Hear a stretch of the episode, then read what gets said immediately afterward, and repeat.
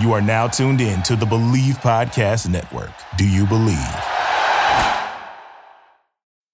This is Superlative, a podcast about watches, the people behind them, and the worlds that inspire them. Spending time with the Blog to Watch community and the stories we discover. Let's get started.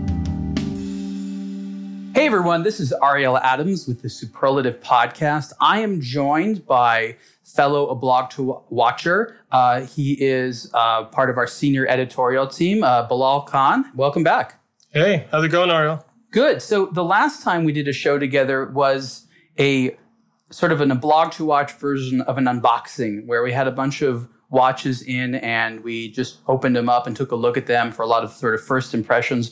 We're going to do the same thing today. It's actually been a few months since we did that one, so we have a slew of watches here. And I think what's important to convey in this is wh- what a lot of our initial reactions are. When we read a review, it's a little bit cleaner. We spend time thinking about it, being articulate. But there's sort of this immediate response that you and I get when we see a watch, and we want to try to capture that because it's fun. Um, how important is it for you to have this sort of like opening ritual? You know, watches come in the mail all the time. You do you just open the box right away? Do you sort of wait for you know the right instance when your your mind is clear? Tell us about your sort of own personal style in opening watches when they come in. For me, I tend to wait until I have to shoot it or write about it, just because with COVID there are s- are so many packages that we have in and out that I can't open them as as soon as they come. Um, it is kind of fun. It's kind of like a Christmas present. Uh, oftentimes, it is a lump of coal in the present, but I don't think any of the ones that we have here are going to be. So okay, so let's explain that because you know what what would make a lump of coal? Is it just a boring watch? Is it one that you don't want to wear? A disappointment. So you were you were looking forward to more, and then you see it in real life, and Yeah. it's not as nice. Yeah. The internet It does a happens. pretty good job at hyping things, doesn't it? Yeah. I mean, it must happen to you pretty frequently, right? Yeah, I mean, one of the Or is things- it just me? No, it's not just you. I here's the thing. One of the things that a blog to watch has been a part of, and I think it's been accelerated by social media, is this sort of getting excited about things before you ever see it because other people get excited about it. And it's not difficult using Photoshop and all types of other photo manipulation to make watches look amazing, make the lighting look great, make them look cool. And how a watch actually reacts to the light, how it feels in your hand, is very different than seeing pictures of it. Oh, absolutely. You know, some pieces are really nice, but they just don't look that great in photos because they're too polished or they don't have AR coding. So a picture can only go so far. Um, wh- when it's in your hands, it can be a great feeling or just a very sad one. Once in a while, there also the other thing happens and you're pleasantly surprised Oh, yeah. It happens pretty frequently, actually. where there's either a, a new brand that actually has a quite competent watch or something that you didn't think that was cool and in person it, it just has a better character especially sometimes it, it doesn't happen until you actually put it on the wrist Can you think of one that you just had? Um, that's a good that's a good question. I think that sometimes like seemingly strange and weird watches. For example, okay, I'll give you a perfect example. We just ran a review of a watch from a company called Crude. Okay, Oh yeah. you're laughing because Well, the comment section was quite lively. Right. The comment section was quite lively. And when you just take a look at this watch, you can come to a lot of negative conclusions about it if you don't know who it was meant for and how it kind of looks on the wrist. I, the first time I saw this watch ever was on someone's wrist. Like I met with a guy here in LA, he showed it to me. Like I never actually saw it in person before or in, online before I saw it in person. So I was able to get a very different image of the watch based on how it looks in real life. If you just saw images of that watch floating in space, you could really not appreciate how it complements a certain style and how it looks on the wrist. Right. That's an interesting case. That watch is uh it's not for everyone, for sure. But in person, you do get some more of the details that are not conveyed so clearly in pictures. And So- sometimes it's I just agree about with you on matching with that. the style. You know, there's certain watches that like if you're not wearing the right jacket, the right outfit, whatever, what's the right outfit for that watch? a lot of leather and chains. Okay, I'm sold. Okay. Yeah, you know? Like there's this lifestyle that I think a lot of people don't associate with luxury, even though it is. And that lifestyle is sort of the I'll call them the rich rambler. You know, they're the person that spends extra money to to, to fix up uh, like an old muscle car, even though they can afford like you know a, a new luxury car. The people that kind of have a lot of like men's jewelry, like rings and things like that. It's it's kind of like some extension of like the rich Hell's Angel thing or like ro- rock and roller lifestyle. Very It's kind like of made California. worn, kind of. Yeah, like Yeah. the guy that would wear a maid Yeah, worn would wear a Absolutely, crude watch. I think that's totally correct. Yeah, And here in LA, we see a lot of those characters, but in certain parts of the world, you just would never see them. in many parts of the world, you would Yeah. not see them. Or, you know, it'd be sort of the strange guy. Like I remember in Japan, for example, there's a certain type of guy, I guess women as well, that reaches a certain point where they can be very avant garde. Japan seems to be mostly conformist, but certain types of people reach a level where they can be truly original in themselves. And there's different ways that they manifest this, but I'm sure there's those guys out there that gravitate towards like that biker rock and roll lifestyle. Right. It doesn't represent most of the watch wearers, but there are some of them that take on sort of more of a, a costume approach to it, Right. if that makes any sense. Okay, so let's jump into it. Let's let's look at some of the watches that we got here. So I'm opening up now. This is the Tag Heuer. Oh, re- oh, right. This Now this is is a this hot is- one.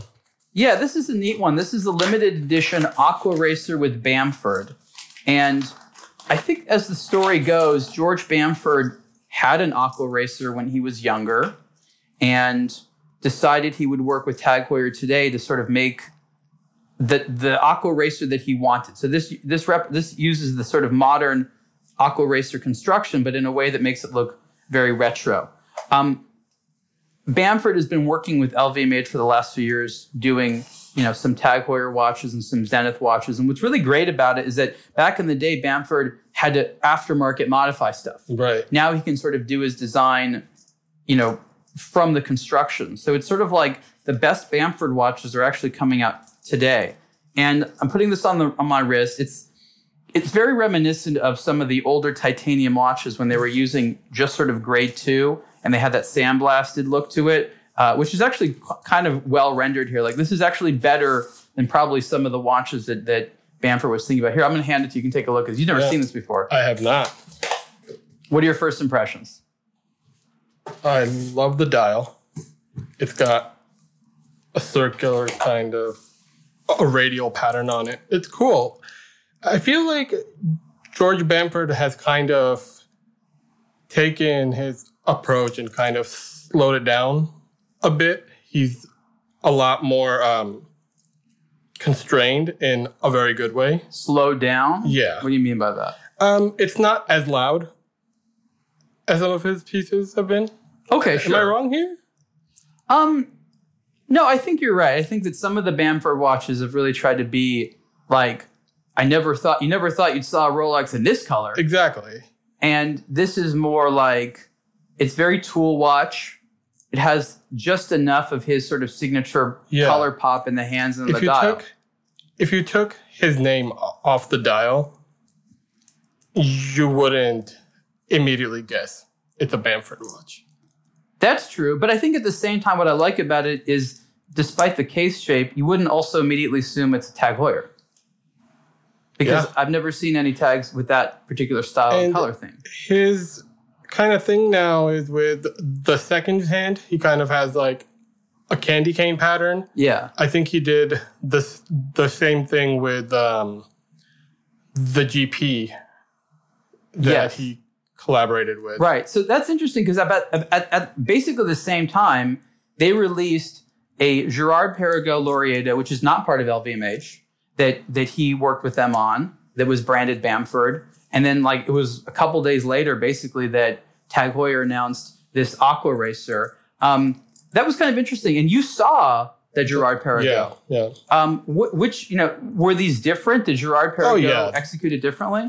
I mean, that's a that's a white ceramic case and bracelet watch. So it's a pretty special piece.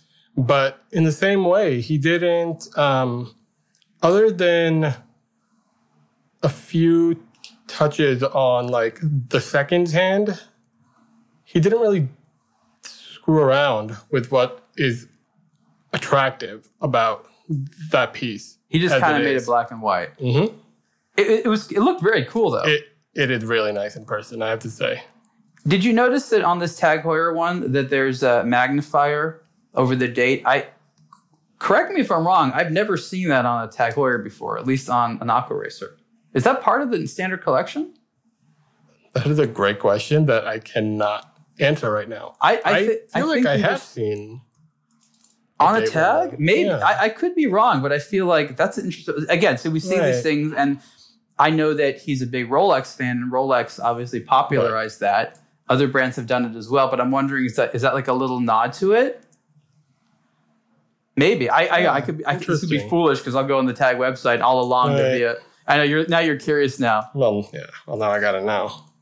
I'm looking at the back here. I'm trying to see if there's any other little nods to him. There's like a little diver, like a little engraving of a diver helmet. It's always funny because on the back of dive watches, it's like you don't necessarily have to engrave something which is suggestive of Yeah. the theme.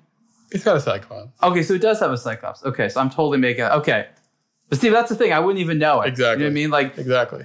now I, but it, it's, it actually sticks out more on this watch. Okay, so this is the the Tag Heuer Bamford Aqua Racer in titanium was a limited edition, and that's one of the watches which is in right now. Let's let's move on to something. Uh, And it's priced at how much again? Do you know?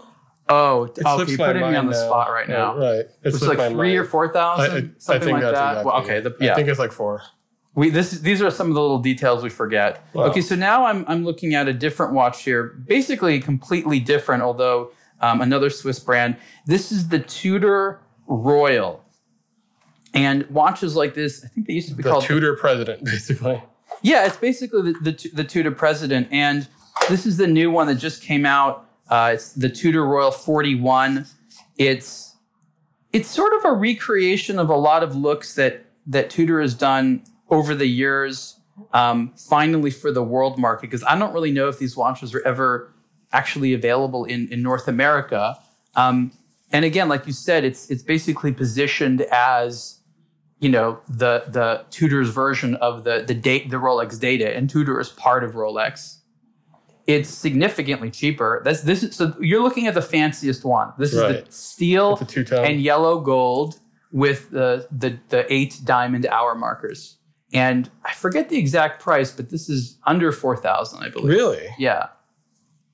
So this is like about this uh, within within the co- I- again I'm not going to look at the, the computer right now, but this is like within the range of the Tag Heuer. Really nice. Yeah, Really nicely finished.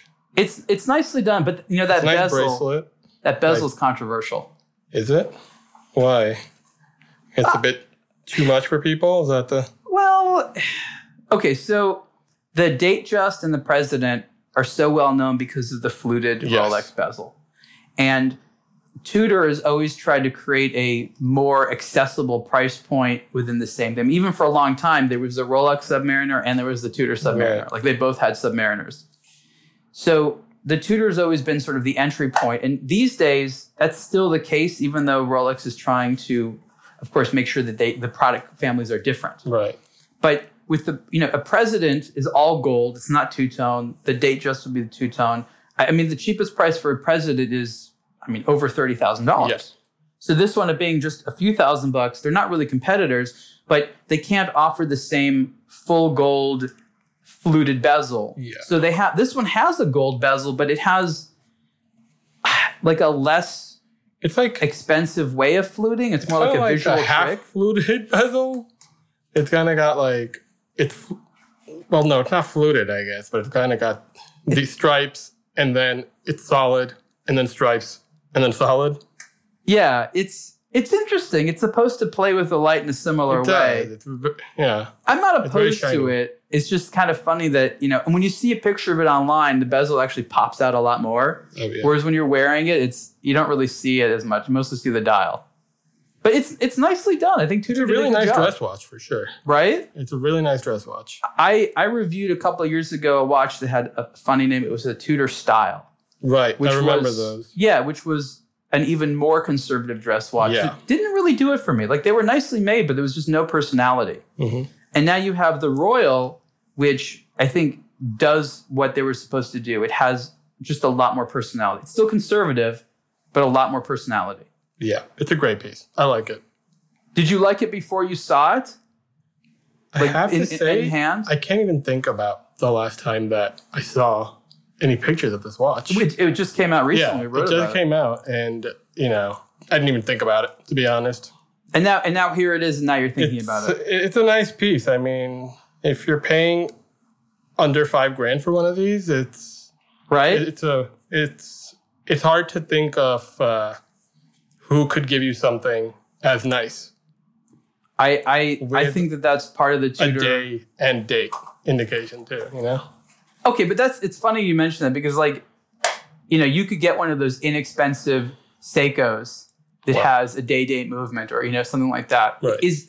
is day date itself a luxury complication? it is when it's at the twelve o'clock marker and in the president style. Okay, you so know? let, so let's explain to people what that means. That The- means yeah, the go ahead. full day of the week is spelled out. It's not an abbreviation nice and big. in a sort of panoramic window Yeah. right under the twelve o'clock indicator. Yep. which again other watches have done, but this was No. popularized by the Rolex Day Dates, and there have been other tutors to do it, but um, you know it's it's it's a good look. Yeah. And the font is the biggest font on the dial. Yeah, that's actually interesting. So the the day of the week font is actually bigger than the Tudor Yeah. logo itself. So it's like it really wants to know what day it is. It, again, it's nicely done. What do you think about the diamonds? Because this same watch is available um, Right. without diamond hour markers, just full Roman numerals. I mean, that's up to you, right? I like the diamonds. I think it looks nice with them. It's incredibly shiny with them. Um, I'm not sure what the premium is.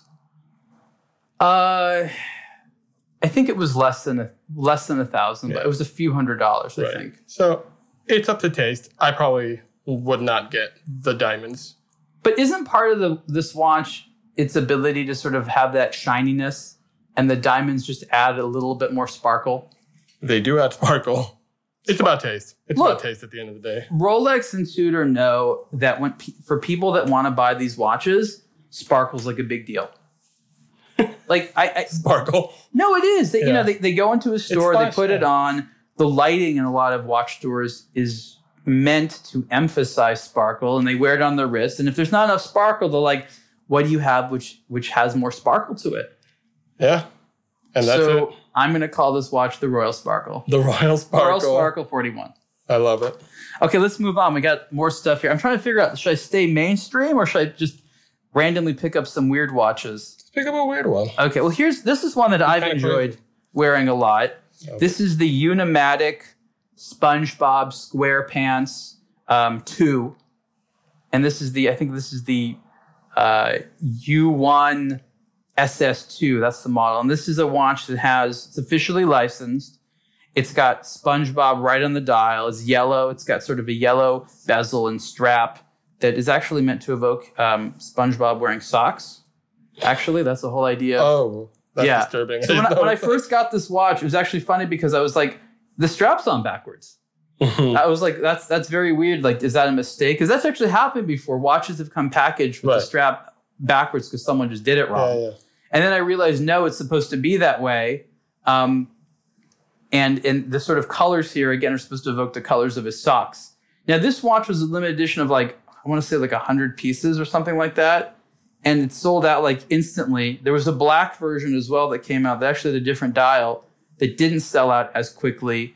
Um, but does it surprise you that something like this would sell out right away? No, there's a hundred of them. It's pretty nicely done. I mean, he's kind of creepy, but I get it. You're not a fun. SpongeBob fan. I am. I like SpongeBob. Um, I do find his face kind of weird though, but it's super well done. I mean, he is supposed to be a cartoon sponge. I mean, A spon- talking sponge. I know, but if you like actually see a live sponge, there's nothing relatable about them. Yes, that is true. Yeah. Um, it- it's a nice bezel. That's my favorite part about this watch. the bezel? Yeah, Why I exactly? love the bezel. It just looks nice. Um, it's well done. It's smooth. It's clean. It's a unimatic. It's cool. I think the price was about 750 euros or something Oh, like that. Yeah. So under a thousand bucks, got a Seiko like NH35 movement in there. Not, I mean, do you, do you think that the consumers and collectors are increasingly wanting like fancier movements, or is using these types of movements totally okay within watches like this? I think it's totally okay. I think being a movement snob for, you know, a fun watch that's under a thousand bucks is silly, you know? At, at what, and so spe- that's actually funny because that's going to lead me to the next watch, ironically enough. Oh, okay. Um, so this is Oh, yeah. this is the this is the Wilbur watch, and this is also limited edition. This is the the this is they call this the JWA, uh, which basically I think is just Jason Wilbur automatic. Now Jason Wilbur is an industrial designer who lives here in California, and I think most of what he's done is in like vehicles and automotive and things like that. But he has done watch design, and the most famous design that Jason Wilbur has has done in the watch space has been the Devon Tread one and two. I think he did the Tread two as well. Super cool pieces. Super cool pieces came out probably over a decade ago Yeah. now. Yeah, I think. Um, they were, I think, innovative because it was sort of the most expensive and elaborate electronic watch. right. It had a couple of motors in there that would move belts, and so time was told on belts, and it was really crazy looking and cool. And then, sort of out of the blue, he comes up with his own brand called Wilbur, and this is the first sort of design. This is a cool watch, but it's no doubt going to be controversial because it has a pretty high price point. It's a very elaborate construction, but it has a Japanese movement in there, probably a similar movement, either a Miyota or an, another Seiko. And it's, you know, at least as as, as of now, it's it's nearly thirteen thousand dollars Wow. again a limited edition and again the case is really elaborate the packaging is super nice as well um, but it's got a movement in there that i think does not necessarily suggest that like it's sort of like the watch didn't emph- didn't focus on the movement or Right. like for- forgive the movement or something like that according to wilbur they liked that movement for a couple of reasons mainly because of the size and it could fit this way because if you look at the case the case is kind of square a lot of weird skeletonized bits to it. And then the movement is kind of suspended in its own little kind of case in the middle of this. And there's like see through areas around it. It's And incredibly thick. yeah, I mean, look, if you if you see 20 his other millimeters maybe? designs, it's I, I call it optimistic futurism. Yes. You know, it's not right now. There's a lot of sort of dystopian futurism, but this is like from a guy that loves the future and wants product design to be more modern. And you know, again, it says on the back of thing like racing fuel only. It's sort of Yeah. a call out to you know automotive stuff, which he's mostly known for. But this is like a combination of like we have some automotive automotive design elements in here. You can see sort of the tread on the strap, but it also has it's also very much a tool watching. There's sort of a military angle as well. Um, he he kind of imagines it as being for some type of like very macho space warrior. Well, there is a space force now, so There is a space force now. it's kind of like a sci-fi Santos to me, with a very cool I kind can of see crown that. guard. Sci-fi Santos Right? that has a sticky a stickiness to it. Like, it's incredibly well done. The case obviously took a bunch of work. You know, um, the movement is a bit of, you know, That's the not- hard part to it's stomach. not going to wow you, but it's finished incredibly well. It's super cool. 13 grand is a ton of money, but people have tons of money and they like to have fun. I think, you know, it's about the same price as the crude, ironically. which one would you spend your money on? The crude or the I mean, they're Wilbur? just. I think the point I was trying to make is They're they're, very so different. Yeah. Like so so different. I mean, I think the crude. What makes it interesting to me is the fact that they had a cast silver case. Right. And so cast watches, you don't see them because they end up looking really rough anyway. That's the point of the brand. And then sterling silver, you almost never see for watch cases. The Wilbur is is less about exotic materials. Not that silver is exotic material, but for watches it might be a little bit. And what are you trying? Oh, so Bilal is holding up the buckle to his Grand Seiko. You're trying to show It's that the buckle as big as the dial of yeah, my so watch. the, the Wilbur watch's buckle is nearly as big as his Grand Seiko, is wide. it's really funny. It- you know, it's funny because that style of buckle, I call that It's like Panerai, a belt. Panerai style, Yeah. and that look of buckle. Of course, he kind of changed it there, but that sort of like weird shape to it is Well, with the Panerai thing, the crown guard also is kind of like, you know, his own take on.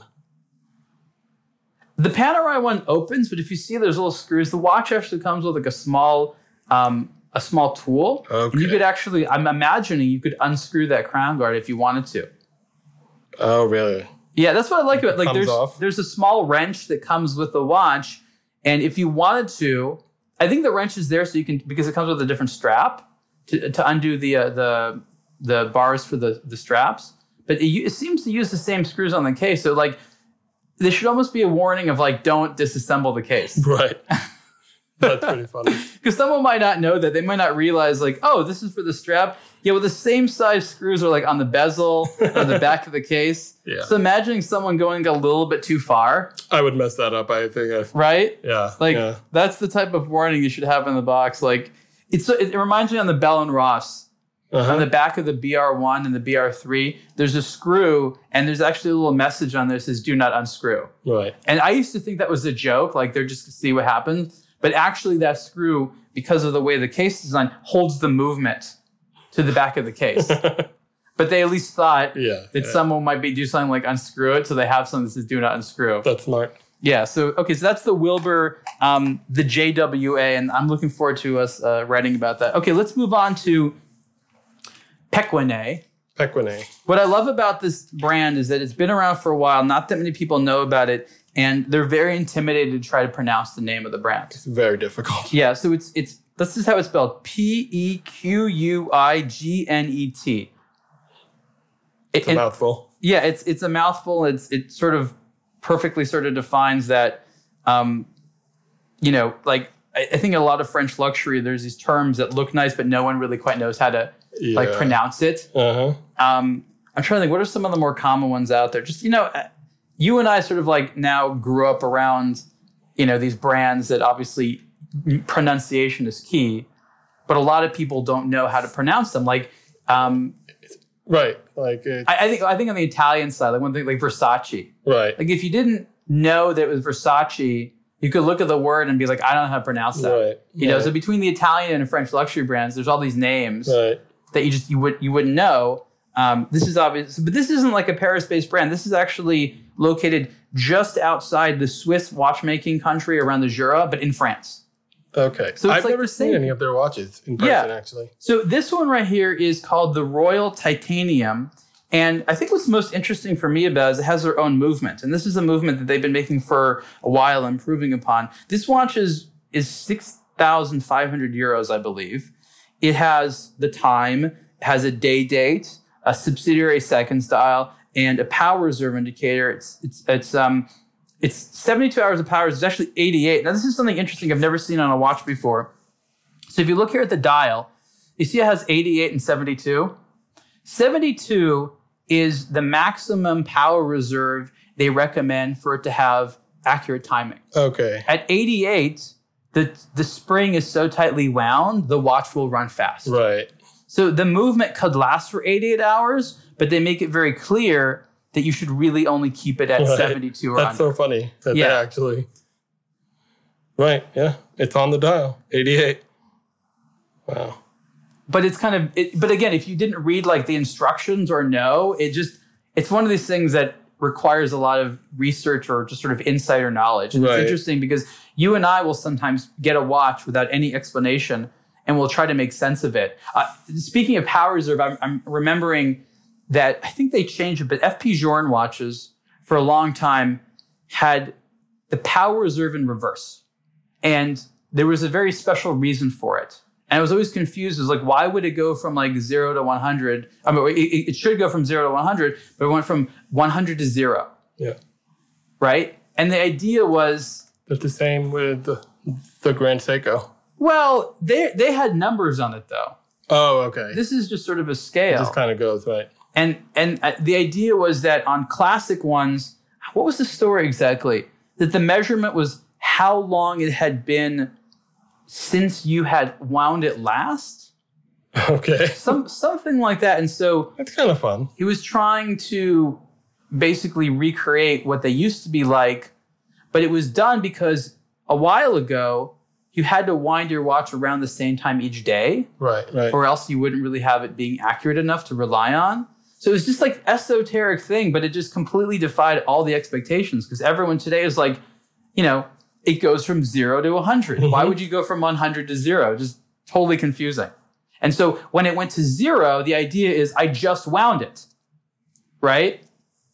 As opposed to 100, where it'd been you know, Right. just ima- it's not 100 hours, but or imagine it's like a you know, more- 100 hour power reserve.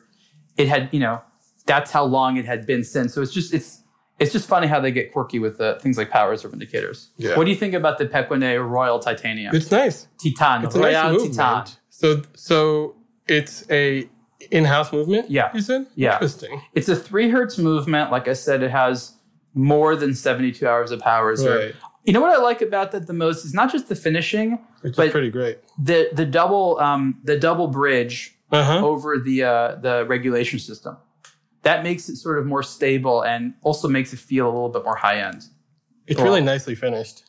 I can tell For the when, price. when you like um, a watch because you you intently look at the back for a long time. Yeah. No, it's nice. It's Bilal, ha- Bilal has a stare of appreciation and a Yeah. stare of apathy. You have to know him well to Yeah. to distinguish the two. yeah. It's a solid piece.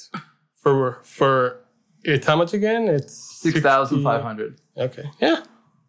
I mean, where else can you get like a nice in-house movement titanium case?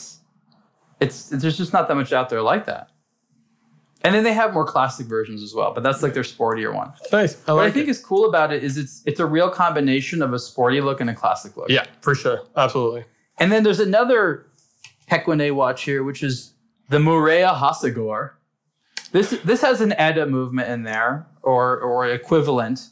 Uh, this is significantly cheaper. I think this is like 1,300 euros or something like that. Um, and this is supposed to be their sort of like daily lifestyle diver style watch. Totally, totally different kind of category. Like Very different. same brand, but everything about this watch is different than the other one. The, the only thing they have in common is being both being from the same brand and both being titanium. Yeah. It's a strange bracelet. So the bracelet on this watch is okay. So they're rubber links, but they're connected by metal links. The only other time I've seen anything quite like this is on some of those Ulysses Nardon watches. Okay, right. you know, but not, but they haven't. This is this is done in its own way. That's the thing about Pequenet. They have like legitimately unique stuff. None of their things like really look like anything else. It's, yeah. you have to str- he- so Bilal's putting on right. You have to cut the strap But to size. Does that bother you? You- Do you, do you ever cut your own straps? I haven't yet, but I don't think it would bother me if I had I'm just to. saying the idea is like to to because if you get it wrong, Yeah. you can't like add it back on. Like if you if you size your watch with links and you like size it too small, like okay, it's a pain, but just add the link back. Yeah. You have if to you be, cut too many links off of this, so Yeah. there's this sort of like a part of the the rubber strap on each end that you cut. And I remember years ago thinking to myself, you know, are they just doing this because they want you to buy a new strap if you're going to give the watch to someone else? Because there's no Probably ability not. I to don't adjust know this if in any way. Right. Yeah. No, there isn't. Um, what do you think about the Has- Morea Hasagor name? Nice and nice and universal appeal there. I have no idea what it means. Yeah, Uh, it's it's an obscure, interesting watch for the price. You know. but it but it has it has sort of a high fashion look to it, right? Like if you just wore this like in an otherwise like nice outfit, no one would be like, "What's that weird watch?" No. Like it fits what you're wearing. All black. Yeah, it's got it's, it's basically Got a bit all of- black with yeah. you know white on the dial as well. You know, I, I think it's fashionable. I think they did a nice It is. job. It's nice. I, it, it, it's growing on me. It's growing on me. Okay, let's Let's move on here, see what else we can get. I've got some really weird Russian watches here, but we'll get to that at the end. Okay. Really weird. You want- Let's talk about Doxa. I got some Okay. Doxa watches now. Here's a box of Doxa. Box of Doxa. Now, this is kind of amusing because at first, Okay. I thought these two watches were different colors of the same watch, but they are not. These are actually two s- related but different collections of watches. So we have here a little box, got some straps and got some watches. These are two doxes. So these are doxes in the sort of sub collection. These are the sort of classic ones. So Excuse while my it's noise. ever so gently taking them out of the plastic. I was trying not to make too much noise. Sorry. Okay. I can never keep track of their watches. Well, the good thing is that what Doxa does is they actually have the name of the watch on the dial. Yeah. So you, you'll know. The tiny dial. Tiny, tiny dial. Yeah, that's, tiny little dials. that's the funny thing it's about so them. funny how small their dial. Yeah. I, It's I not a forget small case. Who it was who said that it kind of looks like a fried egg. With, okay. Like the tiny yellow dial with like the big I white can around see that. I it. can see that. Yeah. Here, take one of these. Take No, this. I know. I want you to look at Yeah, them man. because the whole point is is, oh, is are at we a doing an glance you can exercise? determine. well, the weight. This one's titanium. No, no, no, this one's they're steel. both steel. Why don't you just tell me? okay, so one is the Doxa Sub 300, hmm and the other one is the Doxa Sub 300T. T. Yeah. Okay. One the, the, it- the weird thing is no neither of them is the clear winner. They're like they're actually at like remarkably different price points. Right. Right. The one that is less water resistant is more expensive. Makes sense. So there's the sub 300T which is inspired by the like 1960s sub 300T Conquistador. That which was- classic. yeah, which was water resistant to 300 meters. Now the sub 300 is the one water resistant 300 meters. The sub 300T is water resistant to 1200 meters. So the case is a little bit thicker, Mhm. and you can see there that the bezel is actually thicker because and one of them has sort of the raised crystal, one of them is flush. Right. Right. They they both have the same dial color option, so each of them comes in six different dials. Um, the orange is the most popular. They call that one the professional. The other one we're looking at is the silver one, which they call the Sea Rambler. Right. I'd like to be a Sea Rambler. I Sea don't know what that is, Rambler. but it sounds Why like did silver? Yeah. I don't. the ocean version of the guy that wears crude. You know what I mean? sea crude. Like, what is the what is like the the Harley Davidson equivalent of a boat? some kind of a jet ski. I don't know. A jet ski? You think maybe? It's it's a good it's a good question, right? Yeah. Okay, so the price difference. Yeah, okay, so the, the price difference is essentially this. One watch costs about like t- I think about 2400 bucks Okay. and the other one's like something like $600 cheaper. So the Okay. sub 300T and again there's only, and there's only a $40 difference between the bracelet and the strap. I like the strap. The strap is nice. Yeah. Bracelet sort of it's kind of The got that bracelet's cool kind of that staple look beads of, of the rice. Doxa. Yeah. and the, the strap the What's strap a is nice. bead of rice? There's no beads of rice. No, no, no. But like actually, what's a bead of rice? Isn't it Like a like a, little- grain of rice? You know, it might, it might just be like the translation. Like, because in English Right. we say grain of rice. yeah, like but- I never heard beads of rice. Like Maybe like in French, that's yeah, the translation. We'd have to thought. Yeah. Okay. I was You're just right. Thinking. I've never been I was like, just I'm, is thinking out that loud. another order of beads of rice? but yeah, it's the classic look of theirs, you know. So the sub 300T is cheaper. the sub 300T is cheaper. Well, another difference is they both have the same 28 24 movement, but one of them is cost chronometer certified Okay. and the more expensive one. Okay. It's much thinner. It's actually only half a millimeter thinner. The oth- are, are you, se- are you sure? It is, but the reason that it looks thinner is because on the sub 300, a lot of the height is in the crystal, Uh huh. whereas the Mhm. crystal is flush on the sub 300T and the bezel's thicker. Yeah. And what's also interesting is the sub 300T has a slightly shorter lug to lug distance. So you have these two watches produced at the exact same time, like appreciably different price points. Um, I didn't even realize until halfway through the review that I was looking at two different watches. Right. I was like, happens wait a sometimes. minute, That happens sometimes. right? Where it's just like, hold on. Gotta change this article. Yeah. And the and the article actually wrote about these ones already. These are one not ones that just came in. These came, came a few days ago. But like, I, I think it was like I was like maybe fifteen hundred words into it until I realized it's like gonna have to go back Just a and make some mere changes. 1,500 words into yeah, just a mere a fifteen hundred doctor words. review. So that's the Doxa 300 and 300T. These are these are sort of like cult favorites. you know? Yeah, they really are. Why? Let, just by you putting them on, why do you think these watches are as fond after as they are? Honestly, there is uh, there's like a dive watch enthusiast who can tell you probably, but like I've never been like that guy who's like all about these doxas. I think they're cool. Would I spend three grand on one? Probably not. But like, it's not made for me, you know. I mean, I think what I like most about these watches is the style. There's really nothing you else. know that looks it's a like- doxa. You know, That's it's a exactly Doxa. it. There are quirks, like the fact that the case is appreciably wider than the dial, yet they still maintain a really high degree of legibility. Oh yeah. The finishing is pretty good, and they're, they're priced accordingly. So they're not. I wouldn't say that you're getting like better finishing than price, but you know you're not getting bad finishing. Like you can get like a five hundred dollar watch that performs the same way or even less, but it won't be finished as nicely. Yeah. It's a nice bezel. I also think it's Nice cool hand. because Doxa has a lot of real dive watch history. They uh, they were arguably the first company to market a diver's watch for recreational diving in the late 1960s. Whereas I don't know the full history, but like certain things like Rolexes and stuff like that were mainly promoted for professional, Professional, divers yeah. and stuff like that. Again, I wasn't back around ar- around that time, so I don't know firsthand. But Doxa states that, and you know, the, the watch community is is so you know obsessed with history that if, if Yeah. Doxa got it wrong, they'd be quickly I corrected. feel like a part of why it's so hot is for so long it was so hard to actually purchase one of these. Was it Yeah, how like like how? the e-commerce platform that they had, or I'm pretty sure the only way that you could get it was quite complicated until like two years ago. It's true. They had this weird system where like they were around for a little while, Yeah, and because they did they did e-commerce really early on. they did it very early. but I they were remember. doing it, you know, as one would do early on, kind of simple and quirky and a little bit yeah, difficult. These days, I don't think consumers want to jump through as many hoops to buy a watch online. it's like with like with Zin, it's kind of hard to buy one, especially a couple of years ago, and people love that.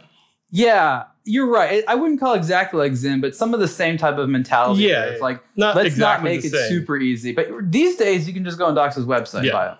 Yeah. So this is we're just we're just sort of musing on some of these funny things. Nice watch. I have actually another Doxa here. Oh, Um, this is from the different collection. Um, what do we think about their little orange fish cute. logo there? It's I on, like the, it. it's on the it's on Yeah. the bezels there. I like it. So this one is turquoise color dial. Okay. This is the sub 200 chronograph. I think it's called the the C graph or something like that. yeah, the sub C graph. Yeah, the sub 200 C graph. So this is a, a different model. And again, the sub 300 I think also has its own chronograph, but it's a little bit of a, a different design. Right. So this is about as mainstream as a chronograph as they go. And again, this dial color is actually also available for the sub 300. They call this the Caribbean or something like It that. looks great. I love it. The color Color's nice. and the watch too, but I love the color. I actually, you know, I think that while the sub 300 is this great iconic look, too many people potentially overlook the, the sub 200. The pushers for the chronograph are very small. It's got to be, are they? They are very tiny pushers, aren't they? I, you know, I guess I hadn't really noticed They that. seem very small to me. But that's kind of good because it's not gonna like stab your hand. Like I don't think a chronograph pusher has to be super long. it actually, it I looks, actually it looks think- very good on you. That I beads, that, actually- that grain of rice bracelet. Grain of rice. Yeah, Good old grain of rice bracelet. it's a nice dial, nice hands. I like that they have no date on there, and despite the fact that the dial again is a little bit small in the case, it's still very, very legible. How much is this one? Oh, I forget. I think it's like four thousand something. Okay, I, yeah, that sounds right. I'd have to go to the website. Maybe a little bit less. I, I, I don't remember off the top of my head. You're just looking at it, gazing. I can see you like it. I love that turquoise. Love the turquoise. What would you wear this watch with? Does this be a daily wear? Or would you consider this to be like a sports watch? Um, I would wear this with just like some shorts and a polo. You know, I'm, when I'm looking at this, because you know, you're a you're an Omega Planet Ocean guy. Yeah. And I can see you wearing a watch like this with the same occasion, same like it could be this or Planet Ocean. It doesn't look like the Planet Ocean per se, Totally though. but it's like the same consumer. Absolutely. It's it's a lot a, cheaper. it's a than the Planet lifestyle Ocean diver. photograph. Planet Oceans have gone up there. Yeah. They've really gotten up there. Yeah. And then again, if you go to Omega for dive watches, there's no shortage. No. Absolutely no, No shortage, shortage of dive at all. watches at Omega. All great. All solid. Okay, let's get let's get uh, a little bit more interesting here. Now this is this is the most expensive watch that Zurich-based Marista Moriak has I've been come out looking with. forward to this one. I'll let you um, take it out of the plastic here. Oh, here we go. Yeah. And you can talk this is about it. a the little the bit. Grand Heart or the Grand Core, as they call it. Interesting. This is a movement that was kind of developed for them by Concepto. I think it's like thirteen thousand euros or something like Okay. that. Concepto also has has done movement for um who else did they do it A for? lot of people. Yeah, but They're, they they do a lot of tourbillons. yeah, right. We it'll it'll come to you. It'll come to Is you. it their first movement with Concepto or No, No, they've been right? buying from Concepto for a while, but this is the first time that they have like it's exclusive to them. It's got the skeletonization thing Mhm. on there. It's titanium. It's it's nice. I mean, I think the problem is once you start getting to these price points, there's a lot more storytelling that has to be done. That's exactly what I mean. I mean, like it's super nice, super nice. Um, red red tinted um, sapphire on the case on the back. case back. So Yeah. the, the front crystal is normal, but the rear crystal is is sapphire crystal. Now, do you Red. think the movement would look better if the sapphire was not red? Because I'm trying to see past it, and it really looks like a super nice movement, but but you kind of can't tell. Check it out. Yeah, I, I hear you. So this is what they were going for, and I, I do like the little heart that's Yeah, on, me on too. the logo. I like it. So the idea here is that if you hold the watch up to the light and you look through the dial, the, th- there's a skeletonized area around the around the, the balance wheel, and so behind it, it would be kind of red, you know, like blood or something like that. Again, this is sort of like the way the Swiss watchmakers add art into it. But you, you you're supposed to go like this. So I'm, I'm holding it up to the light, and then the light behind it is sort of like cr- casting a red light onto the regulation organ or the heart, if you will. Mm-hmm. Right. It's kind of funny to see. It's like it's almost like in you know Indiana Jones. You Remember where there's that crystal and has to be the light the right way. Yeah. Oh, it's shining p- correctly That's- now. Right. So we're holding this up to like a lamp on the ceiling. We're like Do you see the effect now? Yeah, I get it. That's cute. It's cute. It's but it's like it's super obscure. Like you'd have to be told, like, do Yeah. this at the right time of day. It's an obscure watch overall, actually. But we like obscure watches. I love obscure watches. We love obscure watches. it's 13,000. Yeah, something like that. Again, a very limited edition. That's a lot of money. It is a lot of money, but again, you know, I, I think it it costs them a lot, right? Like I don't, I know that they're not making a huge margin off of this because again, new movements, you know, all these special, uh, you know, k- it, parts and things like that. Um, at forty eight pieces. Yeah. You Super know? limited. Okay, so that is the Maurice de Moray, the Grand Corps. Grand Core. Grand, well, heart, I think that's. In, I don't know how to pronounce it exactly. I mean, that's heart in French. Yeah. Co- Cor. I, again, we, we we fail miserably when it comes to French pronunciation the majority of the time. Um, I can't wait to get to the weird Russian watches. We're gonna do that at the end. Okay. This is not. This is. I actually don't know what this is. This is a Luminox. Luminox. I don't even know which model. This is the. Oh, this is about as constrained as I could have thought of for a Luminox. This is. I don't remember the name of this, but this is kind of like a daily dive watch automatic. Um, this is actually pretty nice. I, I, I don't. I don't remember the name of this one. I, I like that the date is in French. Of course, I'm sure it has English and French. Mm-hmm. So this is a, you know, when I think of Luminox, I think of like carbon case, you know, quartz movement, you know, sort of Navy SEAL style, you know, uh, a s- a rubber strap. This watch is a little bit smaller, all steel, steel bracelet, automatic movement. Of course, it has the tritium gas tubes in there, Mhm. but this is sort of like a, a gentleman's field watch, if you will, with the blue dial. I think that comes with a few other ones. I think I think this is actually a nice, handsome look, very mainstream. Very mainstream. Super classic looking. Um, It's a nice bracelet that it's on. It is a nice bracelet. I think I think what Luminox did well here is they made a good conservative daily watch, and they have a lot of cool looking watches. But I would I would rarely call a Luminox like a good daily wear. Like the last Luminox I had was the Bear Grylls one, Right. and it was like you know big case, lot going on, orange strap, like fun. But like I don't think you can get away with like an orange strap every single day. no. This watch It's you a- could you could give someone as like a gift and so like is it the type of thing that like gets a watch like collector per se excited maybe not because it doesn't have like a lot of like weirdness to it but as like a gift for someone that has a relatively small collection this is a super competent timepiece and it's kind of quirky enough. The crown guard is kind of cool. crown guard The pip is kind of cool. It's their kind of signature look. Like it's not it just does like- have a very erect pip that is one word for it. It's got an erect pip, but it's not like a super boring looking watch by any It- means. it's not boring It's got I, I just- personality. it's got I'm just, just saying- enough personality, I think, for a everyday wear for someone who's not like a huge watch nerd. compare it to some of the busyness you see from some of the other luminox sort of like military inspired stuff Yeah, this is like subdued. this is very subdued. I think it's I think it's nice. that- Is that a ceramic bezel? Does it look like it? Um, it does look like it. Let me see. I you know, the, the way to tell is you just have to bite down with it. And your I teeth. No, I'm was kidding. trying to I'm hit not- my fingernail on it. I'm I'm pretty sure this is ceramic. Yeah. I, I'm actually impressed with this. When I saw this watch in pictures, I was a little bit more ho hum about it. Yeah. That's not going to photograph as. And one of the things I like about this, and this is actually less common, is the diameter of the watch is not crazy big. I think it's like a 42, but the bracelet is comparatively wide. Very wide. which is a matter of taste, but this is a difficult look to find. Yes.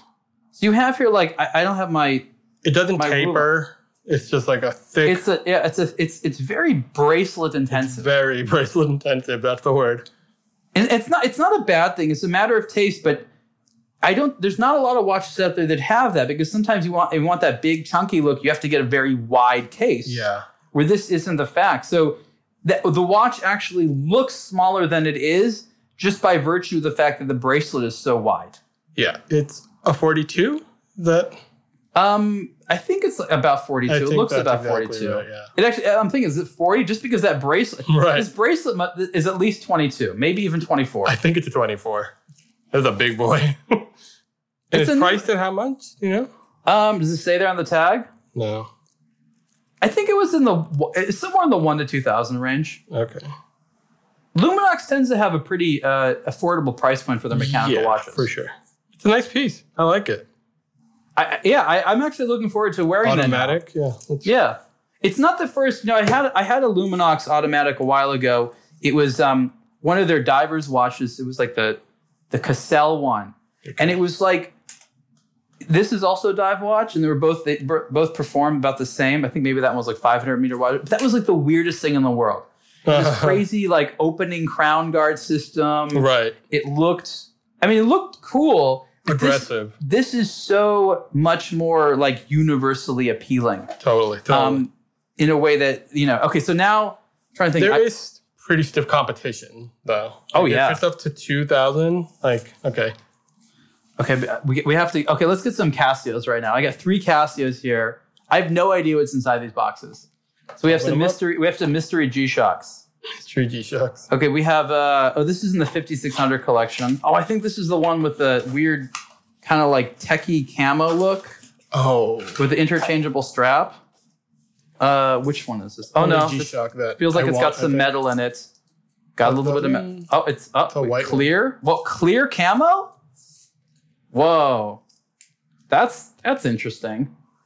Interesting. Get a load of Can you this. see that? I don't even know how to explain that exactly, other than clear It's- camo. It's got a metal case, but a a resin strap that's transparent. It has a camo. motif it's a- to it. Yeah. Interesting. It's like white and silver, I guess. Yeah, what is the what is the price? This one's re- Two hundred and two- ten. like two like about two hundred bucks. Pretty That's neat. that's fashionable. If you can rock it, it's pretty cool. Can you not rock it? I'm not a camo guy. Yeah, but it's I'm clear sorry, Zach camo. Pena. It's funny because it's like it's stealth camo, which is ironic. Yeah. yeah. It is ironic. I've never seen clear camo before. Pretty cool. Okay, All right, what's the next one? okay, th- because I think there's another 5600 in here. No, no, there isn't. Okay, this No? is okay. This is the GM 110B. Trying to figure out what this one is because I like sometimes I know them by the reference number, but Yeah. other times I don't. I am not a Casio expert, so I'm just like, But this is fun. Like these just came in. I was like, I don't even know what it's going to be. Oh, okay. So this is. I actually remember Astro one that was more rainbowy, but those were like all sold out. So this is. I think this is another metal case with sort of a not rainbow, but like an iridescent dial. This is an analog one. pardon Well, my it's- crinkling. Slowly unwrapping. Right. It's got like half of the dial, and the hands are kind of rainbowy, and that's it. It's more like the like like oh no, iridescent. it's not half the dial. It's full. It's iridescent. The So chapter basically, it ring. goes from like blues to purple. Yeah. another metal case. I, I love the fact that it's it's for the most part conservative, but then you look at the die and like there's a little sparkle to it versus the the, full rainbow, rainbow, one, yeah. which is like It's like if you're not too keen on it being that bright, I'm so happy that Nice rainbow piece. watches are back. 230. So about about the same About the price. same. It's a nice one. Nice strap. Okay, let's find the, let's find the last one here. Okay. Let's see, the last one here. What is this? This is a G. This is another GM 110. I don't even know what this one is. I get really jealous of the people that can remember watch by the reference number. It's just way too abstract for me. I I mean, with Seiko and Casio, the Japanese brands It actually. started with it started with Patek. yeah. Well, but they've got some words in there at least. Yeah, but like, how many things can you call Calatrava? Like, there's so many watches called Calatrava. It's like, how do these things even look the same? Okay, so this is another one from this clear camo collection. Huh. This is again, this is the same thing, a polished steel case with this transparent strap, just from a different um, and a different Casio collection, which is the the GM 110. So there was other one was the the, the 5600, Ba- about the same price, a little bit different here. This has an analog digital dial.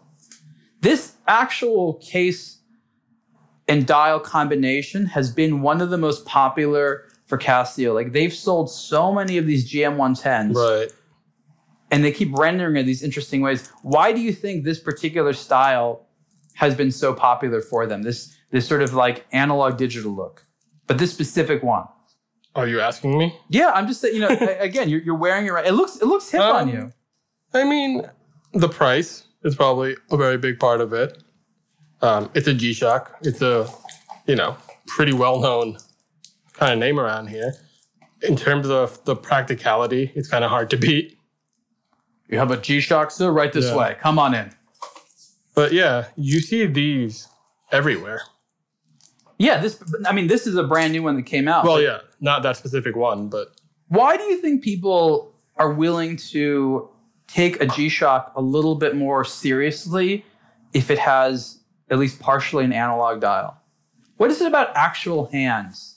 I mean, ca- it's more Casio, grown up. I think is how people see is it. it a more grown-up I thing? think that's how people see it. Yeah. I've always wondered about that because I've talked to Cassie about this, and they've said we're not really sure why, but for some reason, when we put the analog hands on there, it's considered a little bit more of a mature. It looks product. like a real watch. I think that's what people think. There's a digital watch, and then there's a real watch. There's which like a means there's like an hands. engineer there's like a digital watch engineer at Casio somewhere crying now. It's like, but we have real watches. oh I, I think you're right. It has something to do with the sense of value. Whereas while people associate digital watches with precision and reliability and functionality, they're not necessarily seen as like luxury goods. yeah. And as we know, there's very few if any luxury digital watches. But you put some hands on there and you have more of a three dimensional effect. Um, this is this is a this is a really cool watch. I, it just amazes me how you know Casio will continue to come out with stuff that like I'll never guess that this could have come like a metal watch Right. with a clear. They've got so You many know- watches also that come out. Like they're constantly churning out new pieces. I love that stuff. I just Yeah. love the unpredictable, and we don't have that from so many other brands. You're just like, No. you want to be excited? Green. Well, the price point I think kind of makes that more accessible for Yeah. them to do. Yeah, possibly. Okay, Two we're- hundred thirty bucks, you know. we've we've gone we've gone almost uh, almost out of time now. We still have some more watches. Time for on- Russian watches. I think. Right, okay, we're gonna do. There's two Rus- Russian watches. These were sent from Ru- Russia. These might actually be the only ones in the United States right now. Oh wow. And this is from a brand. This is a revived brand um, called Slava.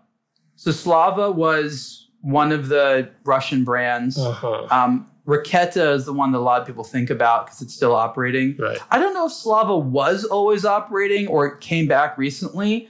Um, but we have two here, and I'll, we'll start with the less weird one. So I'll let you open this one. Okay. This is this is a dive watch, and a lot of these are, of course, inspired by some of the classic Russian military watches and things like that. Um, opening up the box here, Slava, 1924. So there's a you know, open the box, and of course the the brand is in Cyrillic. Yes. Slava.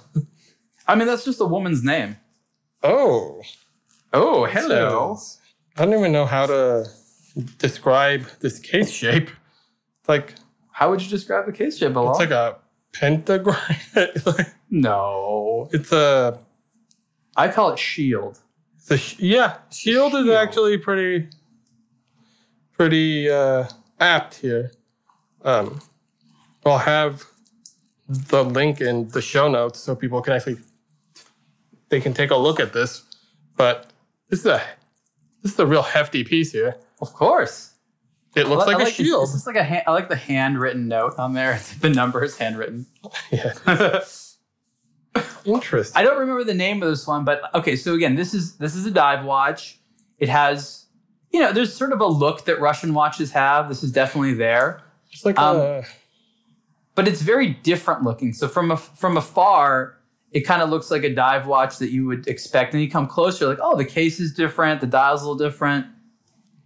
It's not bad. it's like a Plopperov, you know, It's Yeah, it's like a Russian like a Russian Proprov. Plopperov. Interesting. How much is this? Do you know what the price Um, offhand, I don't know. is? Okay, everything's in Russian. So, Yeah, that's the thing. It's like it's a Russian product for the Russian market that I think you can now buy outside of the Russian market. But like this had to be shipped from Moscow. Five hundred meters water resistance. I mean, look, Russian sport watches, especially their military and dive watches that they made, they were no laughing matter. I mean, these were these were like Oh. serious tool watches. I believe it. So is that is that is that a little pusher to move the bezel, just like uh, on the Omega, or is that a helium release valve?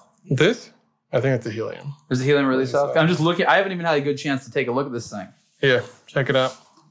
Well, actually, I'm gonna let you hold on to that while I open the last watch. I took. I, I'm gonna. I, I did take a sneak peek at this watch. Uh huh. This is super weird, and this is what I love about some of the Russian watches because they get they get weird. Yeah. Really weird. I almost like I don't want to explain to you. I just want to hand it to you. Uh, huh. What am I looking at? Well, It's the, what you need to know about this watch is it was inspired Pewter? by Russian roulette. is it a pewter dial? Is it pewter? I, I don't I, even know. I, I can't tell. It kind of looks like pewter or something. Hey, Okay, give me give me the other one. No, the, the dive watch here. I want Yeah. you to fully experience this timepiece. Okay, I'll put it on. I because again, I know how this watch works, and so Bilal's looking at this thing, not really knowing. There's a How, lot of skulls on it. I think what you need to remember about this watch is that it allows you to play Russian roulette without killing you. So there's a game in this watch. It has an actual game. Okay. Why don't you e-, I love the- explain it to me so Okay, the so audience doesn't? the back of this watch Uh-huh. you can spin with your finger, Yeah. and it looks like a gun revolver barrel with I guess six holes in it, and then one of them looks like it has a bullet. Yeah. And when you spin it, it doesn't necessarily go freely, but it has a little stop. Maybe it's like a magnet or something like that that allows it to stop. So you can Yeah. you can spin the barrel like you would, I, I guess, like a gun barrel. Okay, but then here's here's how the sort of the, the game I works. see. And then Yes, you press the button at 12 o'clock and it opens this aperture. And if you're dead, you'll see the, the bullet. And if you live, Is you that just what- is see that what- black. I think that's Is that okay? So yeah, there's I guess a Okay, little so icon um, on I'll there. move the bullet to 12 and I'll press the aperture. What do you see? That I think it's a skull and crossbones. Yep, it's a skull and crossbones. Very cool. That's a lot of fun. Now Artia, which is a Swiss brand, Mhm. has their sort of own take on this. Right. But you can't really play the Russian roulette game as you'd be able to. Yeah.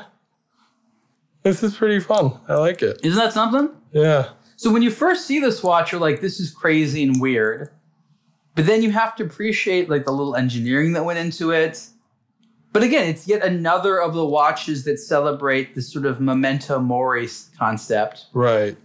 And there's a s- like the the clasp of the watch has like a skull and crossbones on it, and you know there's this little hidden thing on the dial.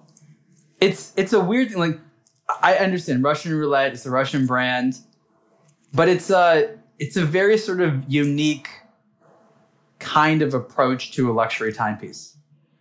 There's there's a playfulness to it. There's sort of like a, an aggression to it. It's a novel piece for sure. Yeah. It's super fun. How I would Oh, really- you how would you describe the dial design? I'm not really sure how to explain it. It's like, I mean, just look at the picture. I, yeah, talking it through is kind of silly to me because this is something that you have to see to really kind of like understand how it works. They're only making 500 of them, which seems like a, a fair number of. Now, this is what I like about this. I don't remember exactly, but I think the watch is somewhere between two and three thousand euros. Really? Yeah. Okay. Which again, for something which is as unique as this and there's limited amount, is relatively affordable. If this was a Swiss watch, Azimuth kind of did stuff like this, right? Where they Not, would well, make. not a Swiss brand, a Singaporean brand. right. But like, if this was a Swiss watch, what do you think this would be priced at? Probably a lot more. Oh, yeah. Oh yeah, close to close to five figures or more. uh, Slava Russian roulette watch. Actually, no. Now that I'm, I'm holding in my hand the other Slava watch here, the dive watch, I've literally never seen a more like more effort put in the case back design. Yeah. Did you see this thing? Yeah. Yeah. I can't wait till we photograph this. I, The I, old I, man in the back. I can't read any yeah of the Yeah. ship, but there's like Also a, relic. This is amazing. This is so detailed. Yeah, Yeah. there's an old man, and he, what is he? Is he? Is he playing an accordion? Is that what he's doing? I, I couldn't tell. It's like an. It's there's an. Maybe he's not an old man, but he has a beard, so it kind of No. looks like an old man. He's he's, Not a young man. he's dressed in a very intricate way that doesn't look. It looks like historical dr- dress. It almost looks like he's floating in the sea, but there's a lot of symbolism on here that I don't. I don't quite understand. I mean, look, but it's so detailed. Like I've never seen. right. a dive watch at this price point with like such an elaborate case back. It's kind of got like a bubble case back. Man, there are a lot of skulls on this other one. There's a lot of skulls on that watch. I like that the 12 o'clock hour indicator is literally a small revolver with six bullets, Yeah. like sitting underneath it. yeah. Yeah. I mean, the the the the focus on the theme and the execution on the theme, like you have to admire them for that. Absolutely. What a what a what a neat timepiece. Okay, so we've we've looked at. I don't- I, I lost count right now. This is sort of a typical, you know, a, a blog to watch. Let's see what's in the mail kind of day. Yeah. We yeah. have all this stuff, and I think what's amazing right now is we're hopefully at the tail end of the pandemic, fingers crossed. and we have not gone to a watch show And we won't be going to one apparently, This even if entire there's a year- vaccine. Yeah. this entire year. So yeah, so I think next sometime next year we will go. But this is how we've been essentially been able to cover all these products is so many things come in. We don't get to do these shows all the time, but it's a little glimpse Yeah. as to sort of what our what our day is like, you know, getting these watches in the office and and looking at them and some of them, you know, they sit in a box for 3 months before we get time time for it. Oh yeah. Others were like, "Boom, I want to put this on my wrist right away." Absolutely. And what I find a lot is is watches that um, that you didn't think you liked that kind of grow on you. Those are some of the funnest instances. Like this Russian roulette one. Like I haven't worn this out of the house yet, and that's sort of the sad thing because like these days, this is a watch to show like at an event. You know what I mean? Yeah. And now it's like I You have just to sit and play with it by yourself Yeah. right now. Yeah. like sitting at home and and you know in front of your computer and playing Russian roulette just isn't what it used to be. No. No. It's got you have got there's got to be a lot of heavy drinking around it. Um, Oh yeah. but there's That's a drinking watch. But th- you could essentially gamble with this watch, right? That's a lot of fun. Yeah. You could. One in six chance of skull and crossbones. What are the other symbol if it's not skull and cross? Oh yeah, it's just nothing. It's yeah, it's empty. just blank. and then there's like how fun is that? Yeah, right? It's Ah, the Slava Russian roulette. Definitely the winner of this time. really cool. All right, everyone, thank you so much for listening to this episode of the Superlative Podcast. I am once again joined by our Bilal Khan from A Blog to Watch, and we'll look forward to chatting with you next time. Take care, guys. Thank you for listening to another episode of the Superlative Podcast. Support the show by subscribing and rating it on your preferred podcast platform. For questions, comments, and ideas, please email the show at superlative at ablog2watch.com. For the latest in watch news, reviews, and culture, visit ablog2watch.com.